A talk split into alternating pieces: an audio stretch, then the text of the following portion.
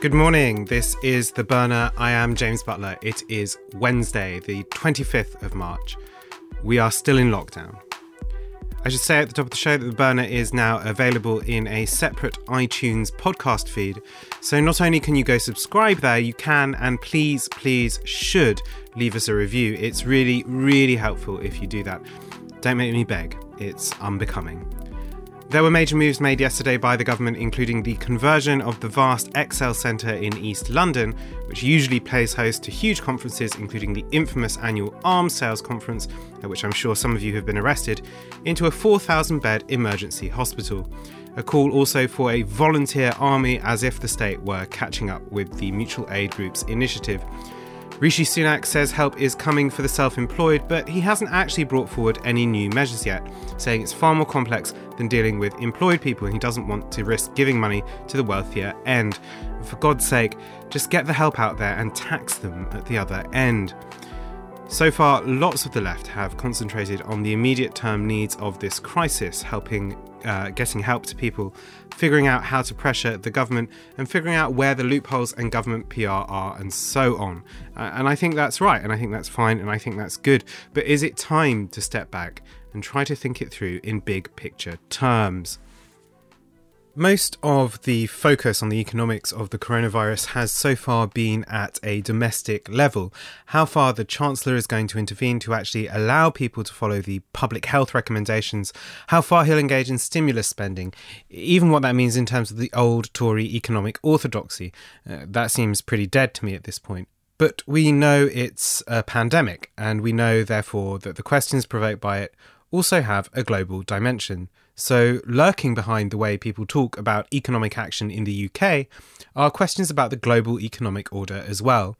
At the moment, when those questions are raised, they're generally about economic cooperation between states and how they'd intervene, or whether there might be some kind of international financial aid, a corona fund maybe.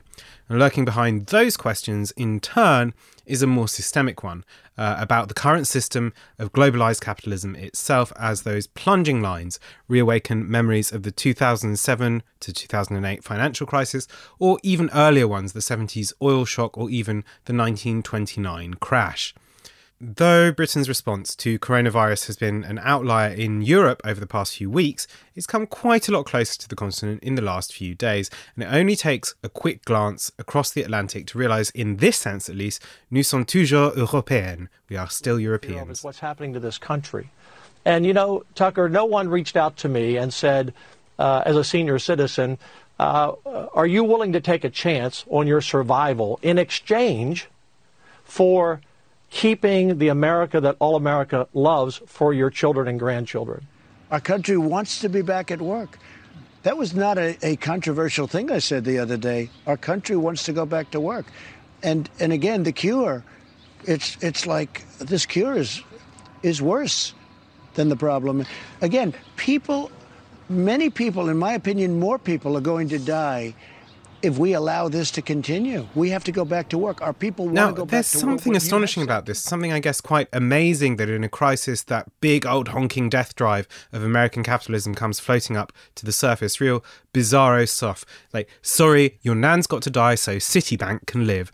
Now, I said yesterday that maybe if there's a conflict between your economic system and preserving the life of the people, well, maybe it's not the idea of preserving the life of the people that's the problem. So I hope you'll forgive me if I abuse your patience with another Cicero quote Salus populi suprema lex esto. The health of the people shall be the highest law.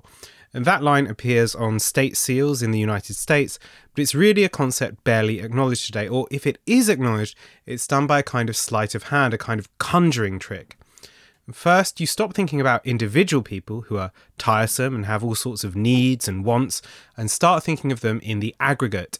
Then you suggest that people in the aggregate are best served by the economy, which is a measure of everything all the people do together, getting bigger. Therefore, it is essential that the line goes up rather than down. Sorry if Grandma has to die to make it that way, but she's not the people, she's just a person.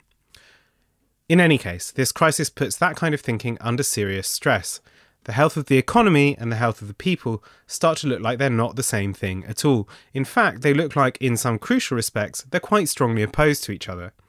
Now, all of this is sort of obvious, a kind of vulgar Marxist catechism, but it's rare to see it played out so strongly in public. It shouldn't be overstated either. One of the reasons this kind of thinking can be persuasive is that a stable and prosperous economy is better than one slipping into stagflation and one that simply collapses. The effects of such crises are not equally distributed after all. And whatever David Cameron used to say in material terms, we're not all in this together. But how stable or how prosperous have things really been? One thing this crisis seems to be uncovering is how unequal and fragile the economy really is. 22% of adults in the UK have less than £100 in savings. How did this mythic prosperity prepare them for this crisis? Did it put them in a position now where they can act to save lives? When you zoom out, some things become clear.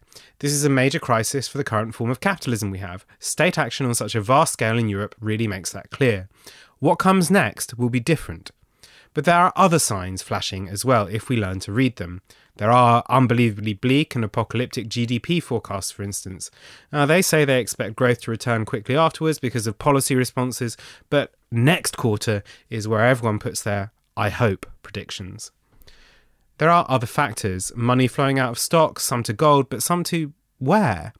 The Fed in the United States pumps trillions into the market and slashes interest rates to zero, but are companies borrowing?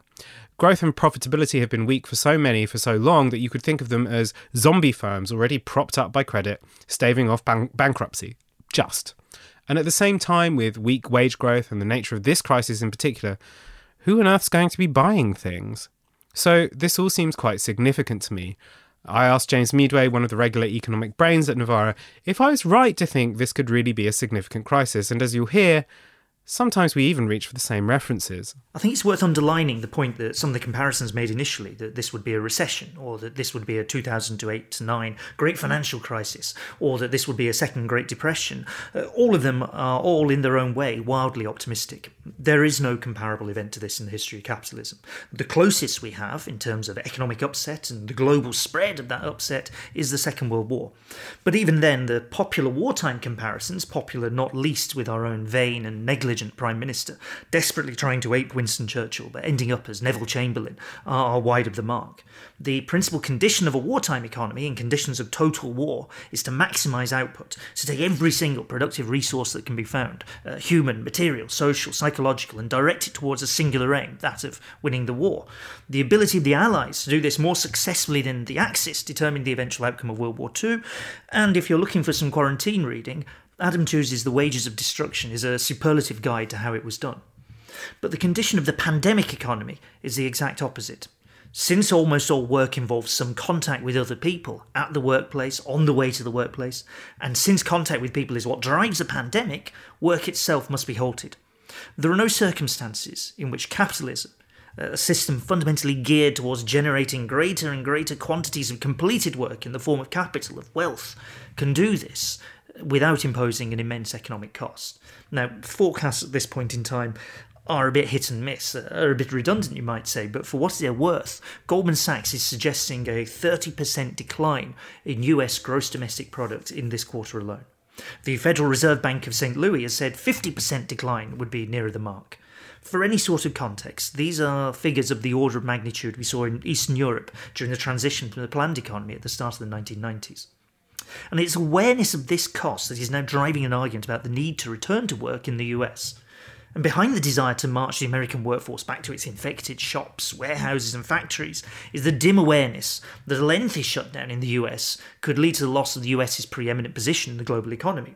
Now, what the Republicans urging the poor, the tired, and the sick back to drudgery don't appear to grasp is that the costs of an unrestrained epidemic are vastly higher than any shutdown. Uh, 250,000 deaths and the total collapse of the NHS was the Imperial College forecast for the UK, notoriously. But in the same paper, the same team estimated that the US would see 1.2 million dying in a few months. Uh, that would be their plausible estimate for an unrestrained pandemic, uh, herd immunity being acquired uh, in the US. The costs of dealing with that catastrophe would be far higher and more longer lasting than any shutdown.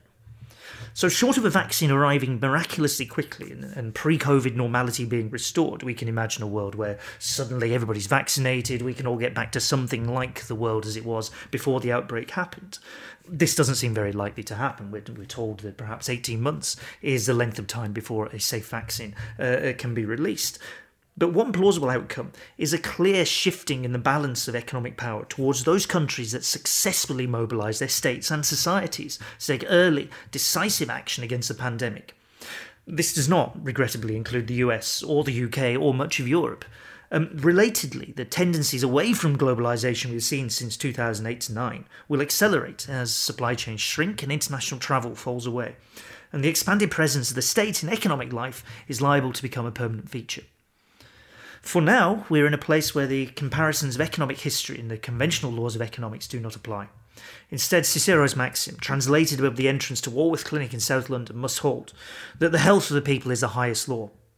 So preserve essential supplies, including broadband, give the NHS every resource available, but shrink economic life until the immediate risk has passed. So, in a sense, that's the question what and when the political th- feed through of this is, and why it is the left doesn't seem to be taking it seriously yet. One possible outcome, which will transform Tory politics here, by the way, is that the old dynamics of austerity and carping about overfunded services, leanness, and market logic will give way to something new. The state and the nation state will be back self sufficiency and security, including over food production, might be back on the agenda as well. Now, that's all speculative for the time being, but it's surely urgent to think through what the new issues in politics might be afterwards. As for the response of the left so far, I wonder. Uh, I wonder if our experience of the 2008 crash is a bad model for this one, that it leaves us thinking crises can be contained, or that they can easily be turned to the advantage of the right and less easily to the left. Worse, perhaps, I suspect it can leave us thinking that crashes and crises follow one model, bank bailouts and austerity, when this one looks really rather different. A lockdown creates a crisis, for instance, because it stops both production and the circulation of money for quite different reasons that politicians in 2008 were sweating bullets at the thought of cash machines running dry. But there are other important parts to this crisis specifically. For instance, it's virally democratic, in the sense that world leaders, as much as you and I, can be taken by it. Indeed, they're perhaps more susceptible. So it highlights the differences in treatment and access to care that they have. It highlights, too, who really makes society run, that being the very first principle of a Marxist's ABCs. But there are wider political and cultural implications too, ones which are perhaps at this point hard to foresee, in which the threat of pandemic disease reshapes the kind of things people care about and that they look for in politics.